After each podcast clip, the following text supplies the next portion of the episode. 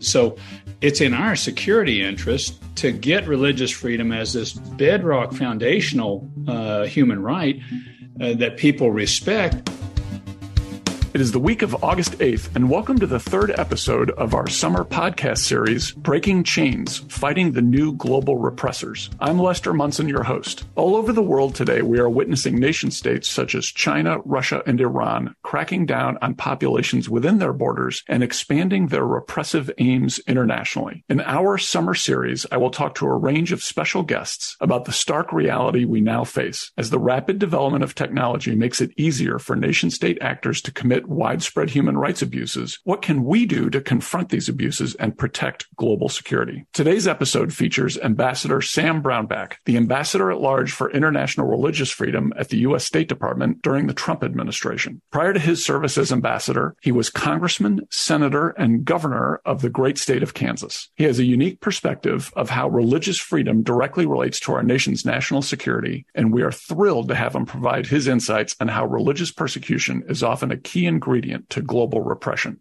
This episode contains descriptions of graphic violence that some listeners may find disturbing. Listener discretion is advised. Ambassador Brownback, thanks for uh, joining us here on Fault Lines.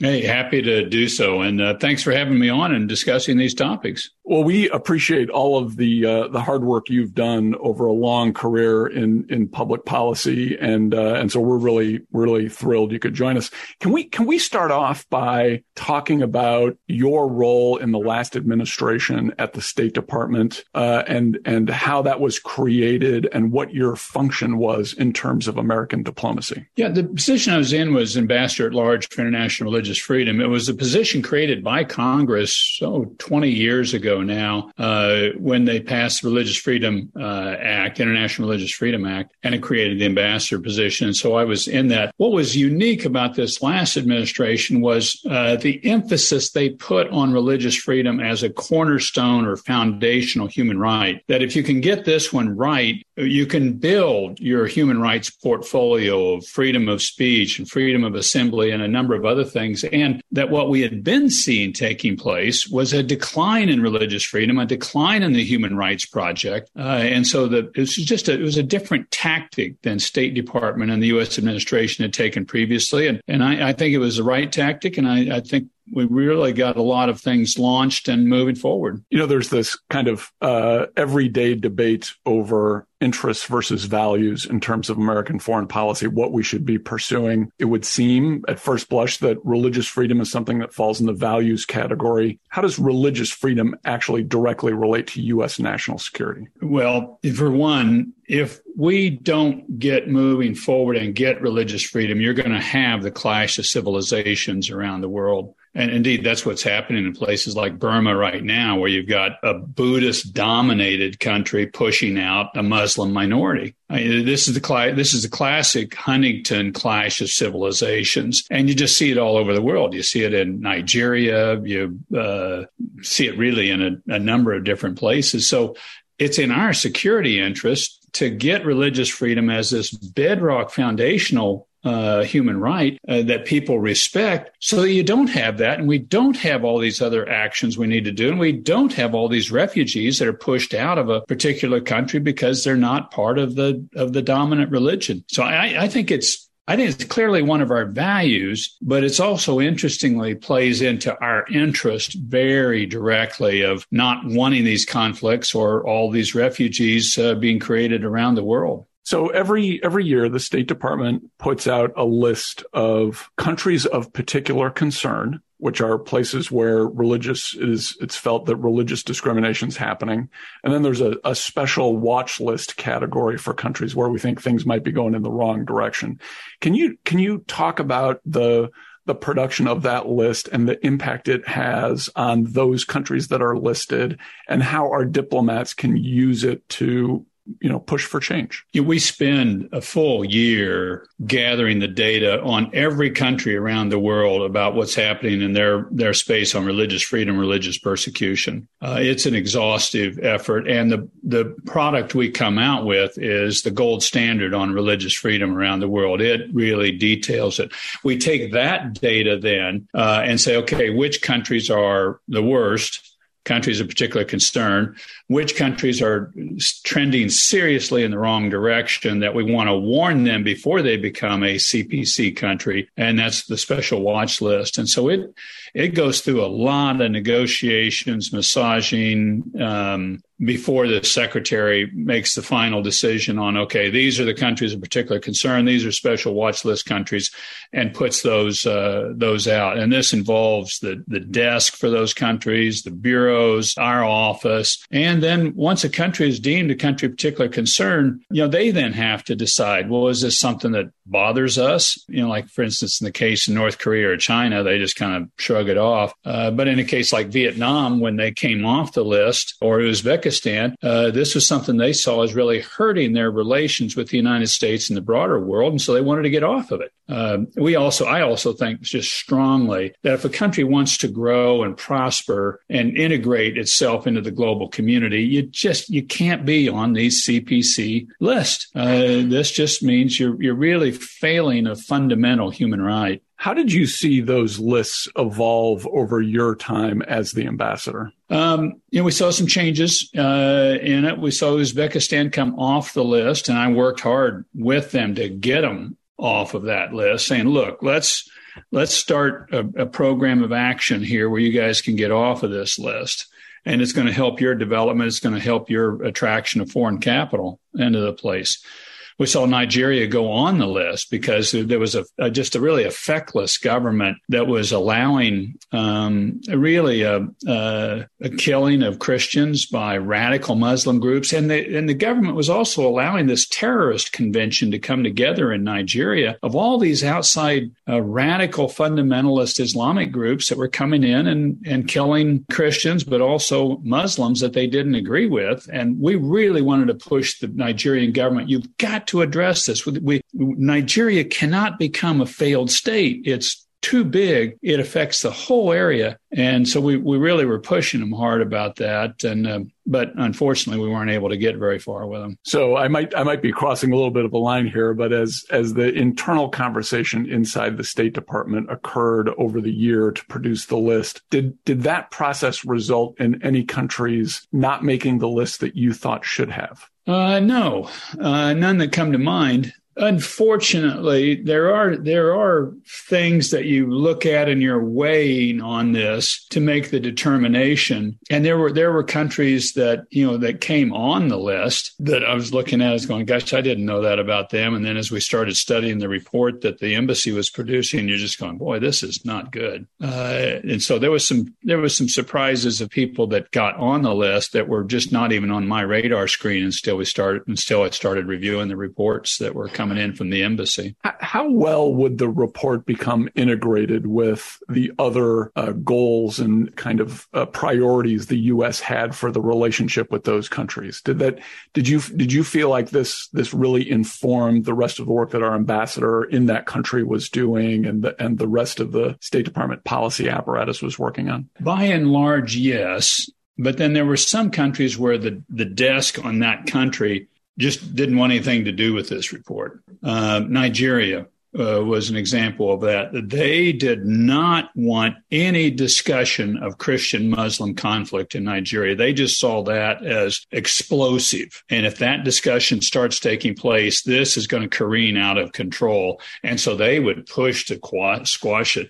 Burma was another one where the desk um, in the country was just going, no, we don't want to talk about religious persecution here because it's going to drive the Burmese into the hands of the Chinese. Uh, and you're going, you're, they're kicking these Muslims out that if they were Buddhists, they wouldn't be kicking them out. How can you not talk about this? And plus, I've just never seen it be effective where the United States says, okay, we're going to kind of hold back on what we really think is the situation in the hopes that this is just going to make the relationship between us and that country better and, and they'll grow out of this particular problem. I've just, I've never seen it work. You, you've just got to speak truth and be willing to call it out wherever it is and you and you deal with the situation that comes from it. But when you're not speaking truth and speaking it clearly you you're really asking for for problems and you're just going to be accused of favoritism or any number of other things and you lose your credibility. And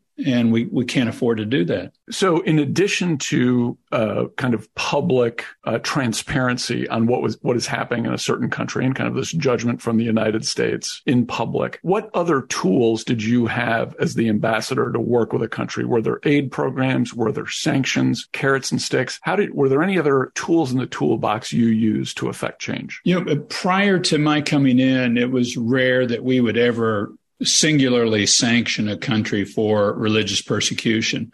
We might join saying, okay, know, they've got a, a, gender issue or they've got a free speech issue along with a security issue, and we'll we'll we'll co-tie these um, sanctions on well, on multiple issues. Uh, but what we started to do was actually um, sanction countries uh, off of religious persecution issues. And then one of the more effective things that we did, and I I didn't really think it worked that much at the time, but we started sanctioning individuals that were involved in it. So the head of a prison in China that's uh, housing, um, or well, the head of the Politburo over Xinjiang, uh, we sanctioned him, and that was the first time we'd ever sanctioned a Politburo member. But I mean, what he was doing was was horrific. Operating concentration camps, a virtual police state, uh, just it went on and on. And um, and I, I, was really pleased we were able to call out individuals on it, it and, and their families. So when we sanctioned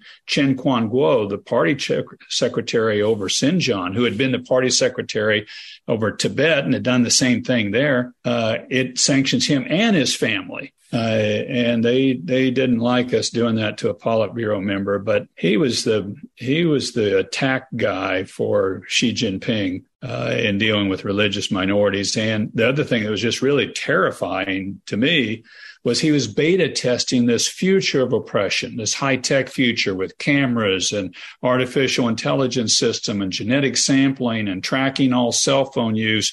And then now going to digitizing the currency where they could shut the money off for an individual. Uh, I thought, boy, we're going to see this system in a lot of places around the world if we don't get out ahead of it. Pretty Orwellian. It sounds to me uh, like this really kind of gels with the approach taken in the global Magnitsky legislation, which which highlights the role of individuals in human rights abuses. You know, e- even beyond religious discrimination. Do you think this is a real trend in American foreign policy? I do, and it's it's more effective. Before we would sanction broadly a country, well, you end up hurting a lot of poor people a lot of times. Whereas if you can target just the leadership and make it personal to them and then get the Europeans in on it if we can as well, so that they can't just move their money to some other uh, Western haven or have their kids go to school in Europe instead of the United States. Um, you know, we need, we need to work with our Western allies on this, but I, I think these are, they're very effective targeted ways to keep from hurting just a broad swath of people and not really getting at the leadership where you actually do get uh, at the leadership. And then I just think it's important for us to be willing to stand up and to speak this out, uh, to speak the speak the truth of here's what Chen Quanguo is doing in Xinjiang. And he is directly tied to Xi Jinping. He's on the Politburo. He is funded. They have doubled his police funding, more than that, tripled it. And you have to see these things as associated with the direct leadership in China. How have you uh, evaluated the Biden administration in terms of continuing the work you did? Are you seeing them building on it? Have they changed it? Is there anything you're concerned about? Uh, you know, I'm very pleased that they've continued most of the sanctions on China and they continue to call what was going on in Xinjiang a genocide. Uh, I, I, think that's partially U.S. domestic politics because the country in the United States has moved away from Chinese Communist Party. The, the American people are anti China Communist Party now. So they really couldn't kind of lift all these sanctions and kind of go back to business as usual. One of the things that I, I think they've done a, a poor job on uh, is they now are just throwing religious freedom in the, you know, okay, it's just one of a whole bunch of human rights. Uh, and that tactic, which we've seen being used for the last 20 years, has gotten us into a declining human rights situation globally. I, I, think we're much better off focusing in on these basic building blocks. And the other thing that's nice about really uh, targeting in on religious freedom is you have 80% of the world adheres to a faith or claims a faith of some type. So by championing the human rights of 80% of the world, you've got a lot of backers and people that will help you uh, and and and leverage your push if if you'll engage with them. So we did ministerials on religious freedom. We brought in religious leaders. We brought in government leaders, and we really have been getting a grassroots movement going around this fundamental uh, human right, and it's going to help the whole human rights project. The, the, other one I want to mention that I think that a lot of times the left gets caught up in is they think if you're supporting religious freedom, you're opposed to LGBT rights. That these two are in conflict, and that's just not true. We I, we did the survey in my office. The countries that are best on religious freedom are also best on LGBT rights. And you think about it for a little bit, it goes, it's to the fundamental dignity of the individual. I may not agree with your religious choice. I may not agree with your lifestyle decision, but I believe you have the inherent dignity as an individual to choose whatever it is that, that you choose, as long as you're not hurting somebody else. And I, I really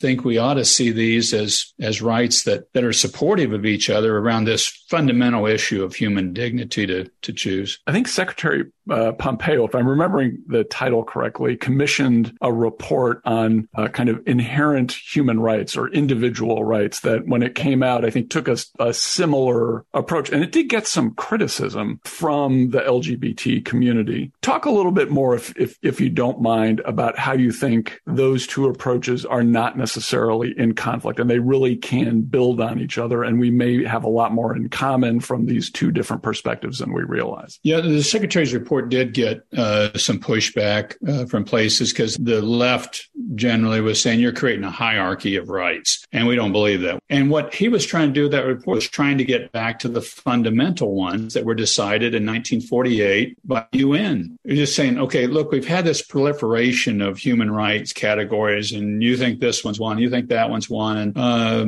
uh, and you think abortion is one, and somebody else doesn't think abortion is one. And what he was trying to do with that report is let's let's just get back here to the ones that were all agreed to by all these countries in 1948 by the UN. And let's start just emphasizing and, and really getting these right. And we can build then the Human Rights Project off of that. And, and I thought that was really a, a wise way to go. Uh, where we've been losing ground on human rights, let's get back to something we all agree upon, and then let's start fighting from there. So I, I just I, I, thought that was a good approach.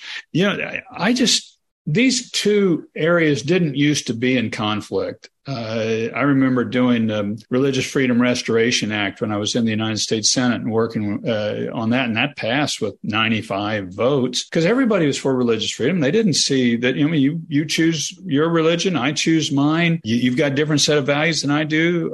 Uh, okay, uh, the country was built on religious freedom, but then it started to get in this fight and competition that's saying, well, okay, you've got traditional values, and that conflicts with uh, some people's views of of saying, well, mine may not be at a traditional value, but I don't like to be excluded. Uh, and it, it really started in this conflict category. And I, I really wish we could back up and say, we don't agree on some of these issues, but we do agree on dignity of the individual and the right of the individual to choose their own path that as long as it doesn't hurt somebody else. And I, I really I think we would be better off if we could get to that kind of conversation. Totally agree. Uh, let's let's get back to Burma for a second. I know you did a lot of traveling in the job as as ambassador for religious freedom. Tell us a little bit about when you when you went to Burma, what you saw on the ground, and whether any of that kind of changed the the work that you did on this issue. Well, they wouldn't let me in Burma uh, I got to Cox's Bazar in Bangladesh and, and, interviewed and talked with a number of the Rohingya uh, that were there. And I, I, wish they would have let me in Burma, but they weren't they weren't going to let me come in there.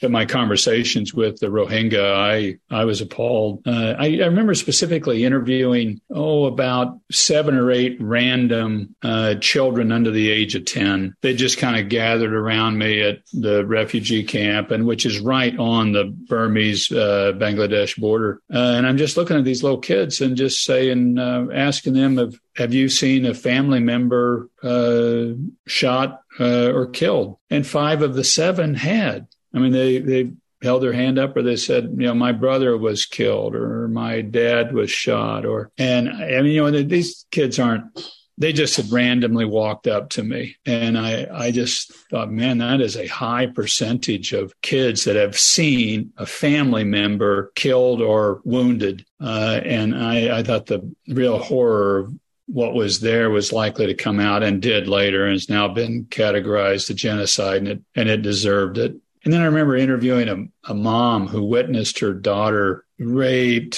stabbed, stabbed in her private parts um, by a Burmese soldier. And, you know, and the mother's just wailing, telling me this story. And I'm just, you know, what, what kind of inhumanity can you get inside of yourself to be willing to do that to another human being? But those things they do they last with you and and you carry them and you try to try to bring things to justice. Uh, let's let's talk about saudi arabia a little bit. Of course president biden just went there uh, after saying uh, back during the campaign that he wanted to turn it into a pariah state. Now he's a famous fist bump with the uh, yeah. with the crown prince. Yeah. Uh, saudi arabia's got some religious freedom issues and i'm putting it mildly uh, what are, what are your thoughts about the U.S. relationship with Saudi Arabia through this this lens of religious freedom? Um, you know, I when President Biden's doing that, I'm just kind of going, boy, just be careful what you say. Particularly, I think that Biden was thinking, oh, we're at the end of big oil, and we're not going to need uh, oil in the future that much, and we'll be able to supply our own. And but it's a commodity, and in, it, in commodity markets, I'm from Kansas. We got a lot of commodity markets we deal with. They go up and they go down. And and supply and demand. And, you know, you just got all these situations with it. And so I, I thought, you know, you, you're